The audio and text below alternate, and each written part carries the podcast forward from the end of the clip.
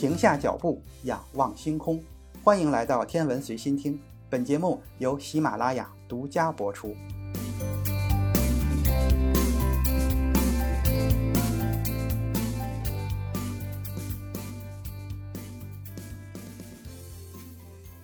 今天是二零二零年的十二月十七日，今天凌晨的一时五十九分，嫦娥五号返回器携带着月球样本，在内蒙古四子王旗预定区域安全着陆，标志着我国探月工程嫦娥五号任务取得了圆满的成功。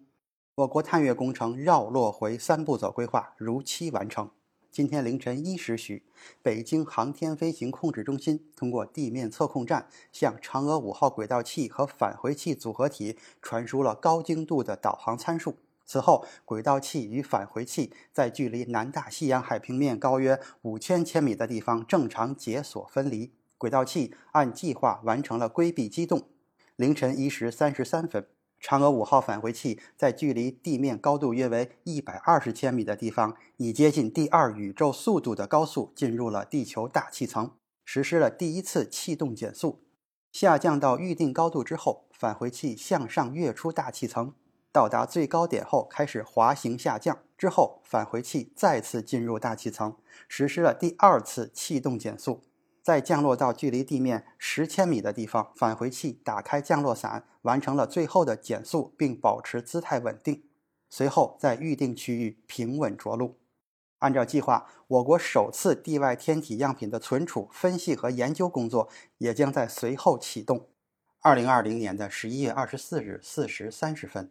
长征五号运载火箭在中国文昌航天发射场成功将嫦娥五号探测器送入预定轨道，开启了我国首次地外天体采样返回之旅。首先，咱们来回顾一下前几次的嫦娥探月任务。我们国家的探月计划分为大三步和小三步。大三步分别是无人探月、载人探月、建立月球基地。现在整体的航天进度还处于无人探月阶段。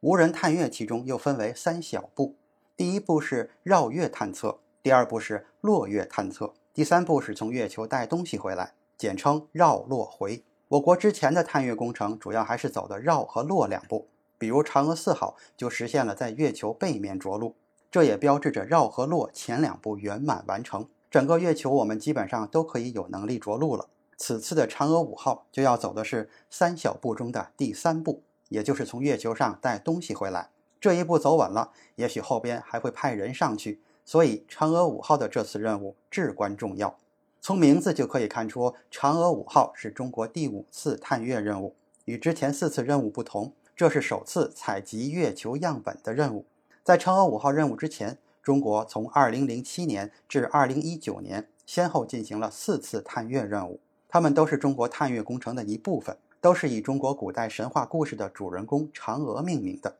那么嫦娥一号到嫦娥四号任务都没有返回地球，那他们现在的情况如何呢？嫦娥一号是我国的第一个月球探测器，在二零零七年的十月二十四日由长征三号甲遥十四火箭发射升空。它是一个绕月轨道飞行器，在月球上方二百千米的地方运行。嫦娥一号任务在二零零九年三月一日结束，总共飞行了四百九十四天。任务结束之后，探测器在月球表面的指定位置执行了受控落月，这也是中国留在月球上的第一个烙印。嫦娥二号在二零一零年的十月一日由长征三号丙遥七火箭发射升空，它在月球上方一百千米的轨道处进行研究，为后边嫦娥任务的软着陆做准备。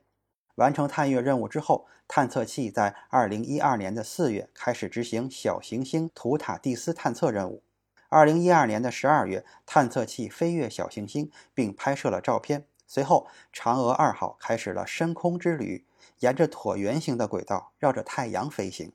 嫦娥三号任务在二零一三年的十二月二日由长征三号乙遥二十三火箭发射。这款火箭是唯一一型两次参与探月工程的火箭。嫦娥三号是中国首次在月球上进行软着陆的探测器。探测器包括一个着陆器和中国第一架玉兔号月球探测车。玉兔号探测车在四年前停止工作，而着陆器在目前仍然正常运行。嫦娥三号着陆器现在已经成为在月球上工作时间最长的着陆器。嫦娥四号还是由一个着陆器和一个名为玉兔二号的漫游车组成，在二零一八年的十二月八日由长征三号乙遥三十火箭发射升空。它首次实现了人类探测器在月球背面的软着陆。它着陆在月球南极艾特肯盆地的冯卡尔曼火山口。该火山口在国际天文学联合会的批准下，在二零一九年的二月被命名为斯塔提奥天河。天河是中文银河的意思，斯塔提奥是拉丁文基地的意思。到目前为止，嫦娥四号探测器在月球上已经工作了七百多个地球日，玉兔二号探测车在月球表面行驶了将近六百米，远远超过了它三个月的设计寿命，成为月球上工作时间最长的漫游车。说到这里，你可能会发现发射探测器用的火箭名称中都有一个遥字，这个遥是什么意思呢？遥是遥测的意思，说明飞行器和地面之间是有数据交换的。这个字继承自东风导弹，正常的导弹是不会有遥控测试系统的，发射出去就不用再管了。而在研发阶段的导弹，为了测试性能数据，会装有遥控、测量、数据回传等设备，于是简称遥。遥几就是第几发。东风导弹研发的时候，带有测试设备的导弹就叫做东风几遥几，前面是型号，后面是第几发。我国的火箭最早来自于东风导弹技术，负责研发和制造的单位都还是那几家院所，导弹上的各种术语很自然的就被继承了下来。因为火箭始终是带有遥测系统的，所以自然就带有遥几的后缀了。那么这次执行嫦娥五号发射任务的运载火箭是长征五号遥五运载火箭，这也是长征五号运载火箭首次执行月球探测任务。长征五号运载火箭是我国重量最大、体积最大、运载能力最强的火箭，担负着我国深空探测和空间站建造的重任。既是我国目前最强的火箭，也在探月和载人航天工程中有着重要的地位。二零一六年的十一月三日，长征五号运载火箭在中国文昌航天发射场首飞成功，标志着我国在新一代重型运载火箭方面取得了重大的突破，为我国空间站建造和探月工程的后续实施奠定了坚实的基础。但是，科学探索的道路是没有一帆风顺的。二零一七年的七月二日，长征五号遥二运载火箭发射失利，火箭在升空三百四十六秒后发生了故障。在专家组组织事故调查近一年后，根据分析、仿真计算及地面试验的结果，故障的原因是新一级液氢液氧发动机的一个涡轮排气装置在复杂的热力环境下，局部结构发生了变形，发动机的推力瞬时的大幅度下降，导致发射失利。但是中国航天人并没有因为这次失利就放弃了对星辰大海的向往。经过两年多的反复试验，二零一九年的十二月二十七日，长征五号运载火箭在中国文昌航天发射场复飞，发射任务取得了圆满成功，中国航天再次迎来了腾飞的时代。二零二零年的五月五日，长征五号 B 运载火箭执行了中国空间站阶段的首次飞行任务，发射任务同样取得了圆满的成功，拉开了中国空间站建造的序幕。在未来两年，我国将通过十一次发射任务完成中国空间站的建造。二零二零年的七月二十三日，长征五号运载火箭执行火星探测发射任务，将天问一号火星探测器准确地送入了预定轨道，开启了我国的火星探测之旅。目前，天问一号火星探测器已经远离地球，逐渐接近火星，将于明年进入火星的轨道。长征五号发射天问一号火星探测器是第一次应用性发射，启动了我国的行星探测计划。长征五号发射嫦娥五号探测器则是第二次应用性发射，将完成中国探月工程三步走战略的收官之战。那么，这次嫦娥五号任务为什么要用长征五号运载火箭进行发射呢？嫦娥五号探测器采用了轨道器、返回器、着陆器、上升器四器自下而上串联的结构，总质量大约为八千二百千克，在我国航天器发射史上也是位数前列的大块头。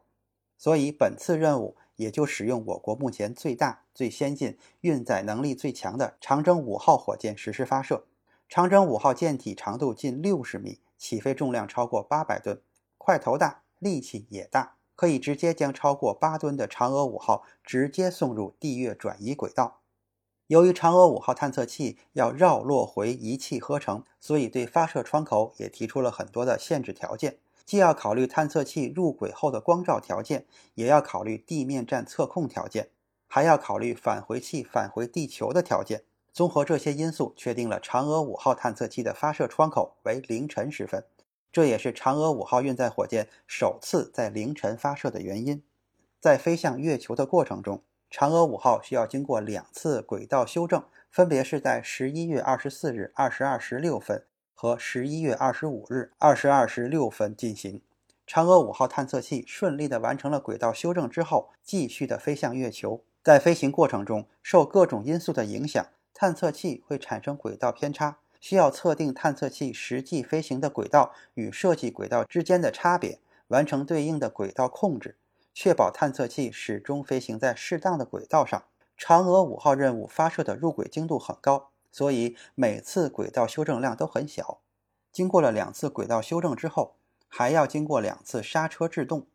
十一月的二十八日二十时五十八分，嫦娥五号探测器经过大约一百一十二小时的飞行，在距离月面四百千米的地方打开了三千牛发动机，大约十七分钟之后，发动机正常关机。根据地面数据遥测监视判断，嫦娥五号探测器第一次近月制动正常，顺利进入了环月轨道。近月制动是月球探测器飞行过程中关键的轨道控制之一。高速飞行的探测器在靠近月球的时候实施刹车制动，这个目的就是使其相对速度低于月球的逃逸速度，从而被月球的引力捕获。这个时候的轨道是一个椭圆形的环月轨道。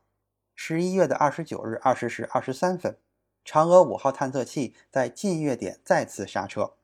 从椭圆的环月轨道变为近圆形的环月轨道。在这个轨道上，嫦娥五号探测器将会让着陆器和上升器组合体与轨道器和返回器组合体受控分离，着陆器和上升器组合体准备进行月球正面软着陆，去月面自动采样。十一月的三十日凌晨四时四十分，着陆器和上升器组合体与轨道器和返回器组合体分离，轨道器返回器组合体将继续在环月轨道上飞行，等待上升器回来交会对接。十二月的一日二十二时五十七分，着陆器上升器组合体从距离月面大约十五千米的地方开始实施动力下降，七千五百牛变推力发动机开机，逐步将探测器相对于月球纵向速度从每秒钟 一点七千米降到零。在降落期间，探测器还进行了姿态调整，平稳地着陆在月球正面风暴洋的吕姆克山脉以北的地区。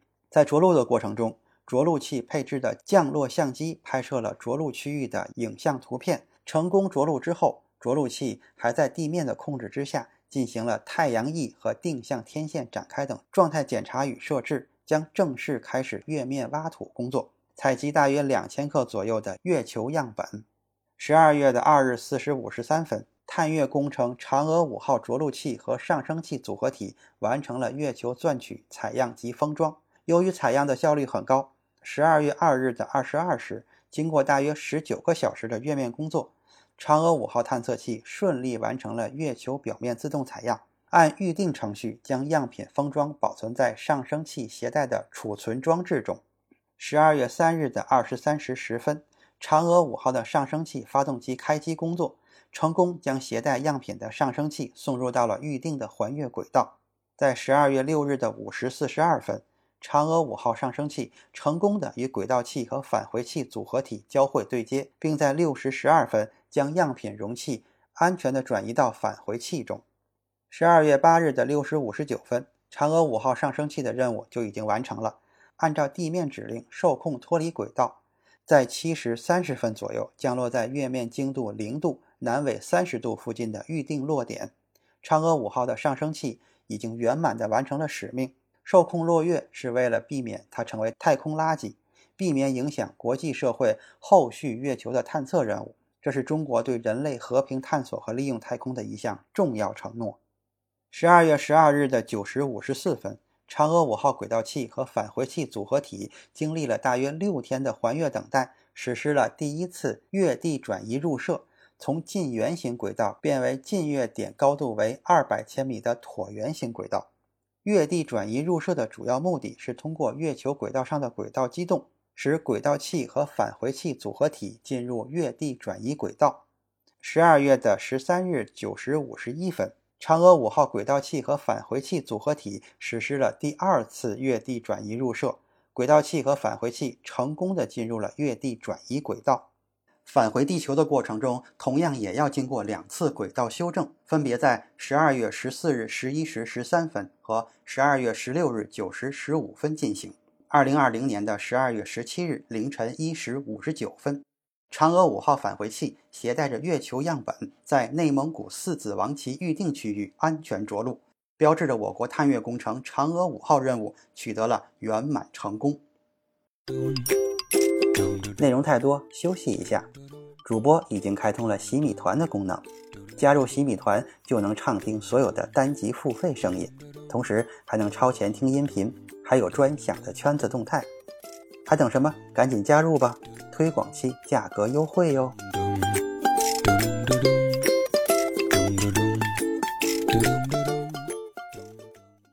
目前，嫦娥五妹已经顺利回家了。那么回顾这次月球挖土任务究竟都有哪些难点呢？首先咱们来说说我们为什么还要去月球上挖土。其实美国从一九六九年到一九七六年间的六次阿波罗任务，通过人肉带回的月球土壤样本和前苏联三次月球号无人任务带回的月球土壤样本共计三百八十二千克，覆盖了月球表面九个区域。这些珍贵的样品让人类第一次接触到了有确切产地和来源的月球土壤样本，可以在实验室中全方位地进行分析和研究，这是以前各种观测手段和分析月球陨石都做不到的。通过对这些样本的放射性定年分析，我们就可以知道采集区域的绝对年龄，也就是在此基础上建立起了月球四十五亿年的演化历史。甚至可以通过参考这些样本来建立起内太阳系所有行星的地质演化模型。从数量上来讲，这些样本基本上能够满足研究的需要，但是依然还有很多的局限性。这些样本大多来自月球正面中低纬度的月海区域，形成年龄集中在四十二到三十二亿年前，其他区域的月球历史时间则是根据这些样本为基准，参考其他观测结果推测出来的。这就意味着我们对月球的认识在空间上和时间上都是极不全面的。解决的唯一办法就是重返月球，采集到更多来自不同地质背景、形成于不同历史时期的月球样品。这正是嫦娥五号的重要意义所在。只有这样，我们才能完整地还原月球的历史，才能真正全面认识月球，认识地月系统，甚至认识整个太阳系的过去。嫦娥五号降落的地方是一片远离阿波罗和月球号采样区域的地方，虽然同在月海区域内，但是这里有着丰富的火山活动遗迹和可能与之前样本不同的岩石类型。这个地方就是吕姆克山，周围有着非常年轻的月海玄武岩覆盖区域，因此嫦娥五号很可能采集到形成于十到二十亿年前的年轻样品，这将填补月球地质定年和年代划分上最大的一块空白。好了，说完了意义，下面咱们来说一说嫦娥五号挖土的过程。这一次嫦娥五号的组合体可以形象地被称为四件套，分别就是环绕器、返回器、着陆器和上升器。到了月球轨道之后，四件套就两两分头行动，着陆器带着上升器下降到月球采样，环绕器带着返回器在月球轨道等着另外的两个小伙伴，着陆器将在月面选定区域着陆，使出浑身的解数采集月壤，实现我国首次地外天体采样与封装。采样的方式采用表钻结合、多点采样的方式，着陆器精心设计了两种挖土模式，钻取和表取。当着陆器、上升器组合体顺利地着陆在月球表面，就开始为期两天的月面工作。它随身携带的钻取采样装置、表取采样装置、表取初级封装装置和密封封装装置等，将科学分工、精密配合，采取深钻、浅钻、铲土、挖土、加土等方式，采集大约两千克月壤，并进行密封封装。嫦娥五号任务的采样装置是专门全新研制的，需要考虑飞行任务以及探测器的测控、光照条件、电源、热控等条件限制。采样期间还要面临着月面高温的工作环境，采样任务时序紧张，机构动作多，不确定因素多，所以说采样封装是此次任务的核心环节之一。在采样和封装的过程中，科研团队在地面的实验室根据探测器传回的数据，仿真采样区域的地理模型，并全程模拟采样，就是月球上怎么采，咱们在地球上也跟着同步的模拟出来。这为采样决策和各环节操作提供了重要的技术依据。着陆器配置的月壤结构探测仪等有效载荷，也同时按计划开展科学探测，并给予采样信息支持。在采样的过程中，探测器经受住了超过一百摄氏度的月面高温考验，克服测控、光照、电源等方面的限制，依托全新研制的地外天体样品采集机构，通过钻距钻取和机械臂表取两种方式，在采样机构中搭载了一根 二点五米长的深孔钻取式采样器，负责钻入月壤取样并返回上升器。复杂的月壤构成对重量的苛刻要求，对整个钻采机的机构和重量、强度和耐磨性都是一个挑战。常规的金属材料根本就无法满足要求，钢铁的强度满足要求，但是密度高达每立方厘米 七点八克，太重了。铝合金密度低，每立方厘米只有 二点七克，但是强度和刚度太低，没有办法承受钻杆的载荷。最终科研团队经过长期的研发，选择了铝基复合材料。相比铝合金的密度只增加了每立方厘米 零点一克，但强度和刚度却提高了 百分之五十 以上，既轻又结实，而且还不容易变形。为了确保月球样品在返回地球的过程中保持真空密闭，不受外界环境的影响，探测器在月面对样品进行了密封封装。完成月面工作之后，从月面回家可不容易，第一步就至关重要，这要突破我国航天史上另一个首次，那就是月面起飞上升。嫦娥五号上升器在月面点火起飞是一个高难度科目，运载火箭在地球起飞有一套完整的发射系统，点火起飞位置经过精确的测算，飞行轨道也是一遍一遍计算好的。而月面起飞就不一样了，在月面上没有一马平川的发射场，更没有成熟完备的发射塔架，上升器只能站在着陆器上发射。而月球的表面环境复杂，着陆器不一定是平稳的状态，很有可能落在斜坡上，或者是凸起、下陷不同的地形上，这都会增加起飞的难度。总而言之，整个起飞的过程只能靠航天器自力更生。嫦娥五号上升器月面起飞，着陆器就相当于上升器的一个临时的塔架。上升器起飞面临着起飞初始基准与起飞平台姿态的不确定性，发动机的雨流导流空间受限，地月环境差异等挑战。另外，由于月球上没有导航星座，上升器起飞之后需要在地面测控辅助下，借助自身携带的特殊敏感器实现自主定位定姿。面对倾斜发射的技术难题，首先需要明确起飞稳定性的各项因素及其互相影响，依靠精确的姿态控制能力完成空中对准以及实现精确入轨。这些技术的实现必须通过大量的地面仿真和试验，对起飞上升发动机开展试验才行。但月面环境的特殊性、低重力、高真空等环境模拟在地球上验证是比较困难的。经过不断的测试和完善，最终科研人员还是建立了一套环环相扣的系统保证任务，护送嫦娥五号离开月球。在点火起飞之前，着陆器上升器组合体还实现了月面国企展开以及上升器着陆器的解锁分离。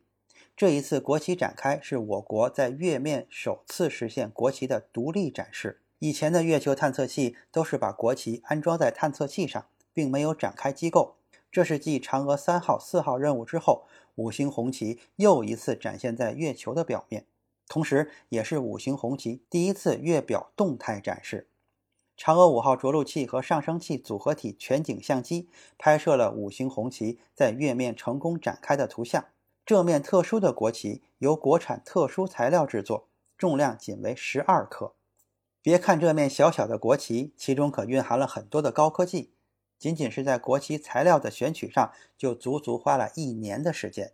因为月球的环境实在是太特殊了，不仅没有空气和大气层，而且还有各种强烈的宇宙射线和电磁辐射。国旗在月球表面的展开就相当于在月球环境下的裸奔，没有大气想要展开国旗就必须要有机构支撑才行。而三百度的温差更是让地球上的常规材料都没有办法在月球上使用，要不就是有非常大的褶皱影响美观，要不就是干脆粘在一起打不开。最终科研人员锁定了一种新型的复合材料，既满足了压缩空间的需要，同时展开时也具有了高度的美观性，而且可以抵抗住来自宇宙的各种射线和电磁辐射，保证在恶劣的月球表面国旗不会出现褪色、变形甚至分解的现象。再说回上升器，这个上升器就像是一个快递的揽收员一样，它的任务就是把样本从月面转移到返回器中。如果让上升器自己从月球起飞直接飞回地球的话，那么这个上升器的设计的复杂程度和重量，还有要携带的燃料都会相应的增加很多很多。上个世纪的七十年代，前苏联成功实施的三次无人月球采样任务，先后利用了月球十六号、二十号和二十四号探测器，一共从月球取回了三百多克的样本。当时苏联采用的就是探测器从月面起飞直接返回地球的方案。探测器需要携带大量的燃料，而携带样本的能力却极为有限，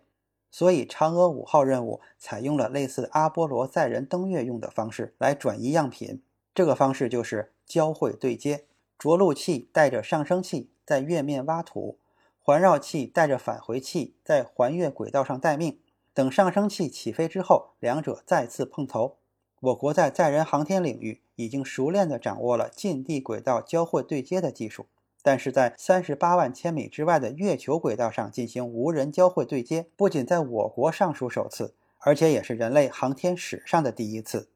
这其实给科研团队带来了极大的挑战。嫦娥五号月球轨道交会对接采用停靠抓捕式交会对接方式，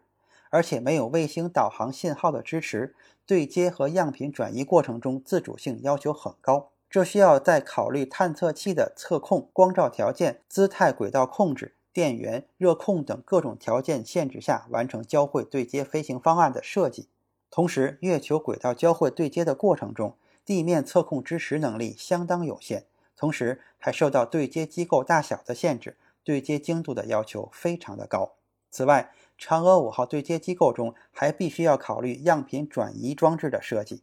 还要保证对接机构满足样品转移的相关要求。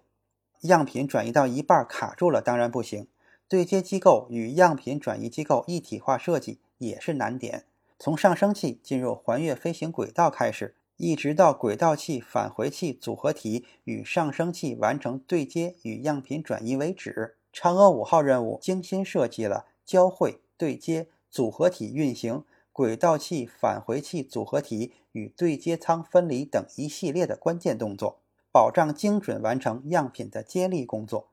现在，嫦娥五号总算是可以踏上回家的旅程了。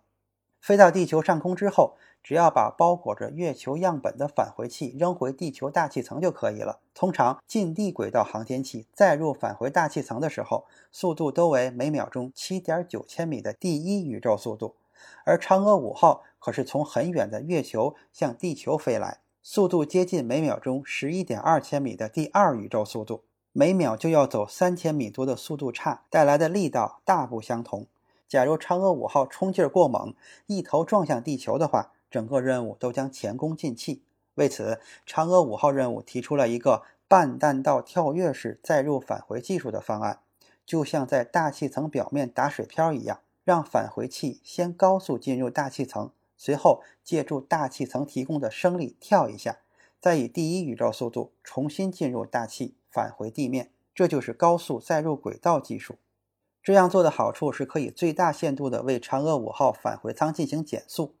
太空中没有大气层，所以返回舱在返回时的速度会非常的快。如果以接近第二宇宙速度这样的高速进入大气层的话，会使得返回舱与空气发生剧烈的摩擦，甚至有可能将返回舱完全烧毁。而所谓的打水漂载入的好处，则可以使得返回器高速进入大气层时会减慢一些速度，使返回舱的速度降低到第一宇宙速度。尽管如此，返回器仍然会与空气发生剧烈的摩擦，表面温度最高可以达到两千多摄氏度。那么高的温度如果处理不好的话，将会对嫦娥五号挖掘的月球岩石和土壤样本产生非常不利的影响。为此，科研人员们特意在返回器的侧面留了一个洞，洞里面有推力器。在大气层飞行时，返回器不仅会受到阻力，也会受到一点点的升力。凭借着这种方式，返回器才能成功的实现半弹道跳跃方式返回，最终在距离地面较近时打开降落伞，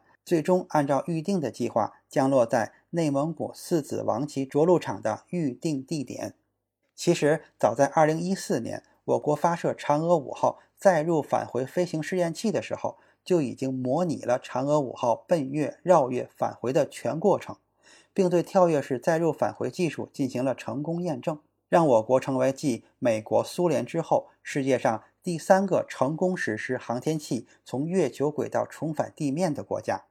不过，当年的试验与如今的任务还是有一些细微的差别。嫦娥五号载入返回设计继承了此前飞行试验器的设计，任务载入航程也与飞行试验器基本一致，但是装有月壤样本的容器重量会有一定的不确定性，有可能影响返回器的质量特性，这对返回器制导导航控制系统的鲁棒性提出了较高的要求。所谓的鲁棒性，就是控制系统在像温度、重量这样的参数设动下维持某些性能的特性。其实就是说，返回器的重量轻点重点问题都不大。总结来说，想要采集到月球样本并送回地球，嫦娥五号全程需要完成两次发射、两次着陆、一次月球轨道交会对接，绕月、落月、返回全都包括了。所以环绕器、着陆器、上升器、返回器这四件套一个都不能少。嫦娥五号在探月工程中执行的是回的阶段，嫦娥五号返回地球之后，嫦娥计划就会全部完成。但实际上，未来航天领域内，我国或许还会派出宇航员登陆月球或者登陆火星。此次探测器高速载入返回地球的技术，就是在为载人登月或者载人远程航天做准备。我们知道，人体能够承受的速度是有极限的，如果减速过于猛烈，航天员的身体是无法承受的，甚至有死亡的风险。而采用这种方式减速，可以使得返回舱内的宇航员不至于发生危险，而这也可以使得宇航员在执行较远航天任务时能够平安地返回地球。嫦娥五号任务作为我国迄今为止复杂度最高、技术跨度最大的航天系统工程，首次实现了地外天体采样返回，这是中国航天人攻坚克难取得的又一重大成就，标志着中国航天向前迈出了一大步，将为深化人类对月球成因和太阳系演化历史的科学认知做出中国自己的贡献。今天的天文随心听就是这些，咱们下次再见。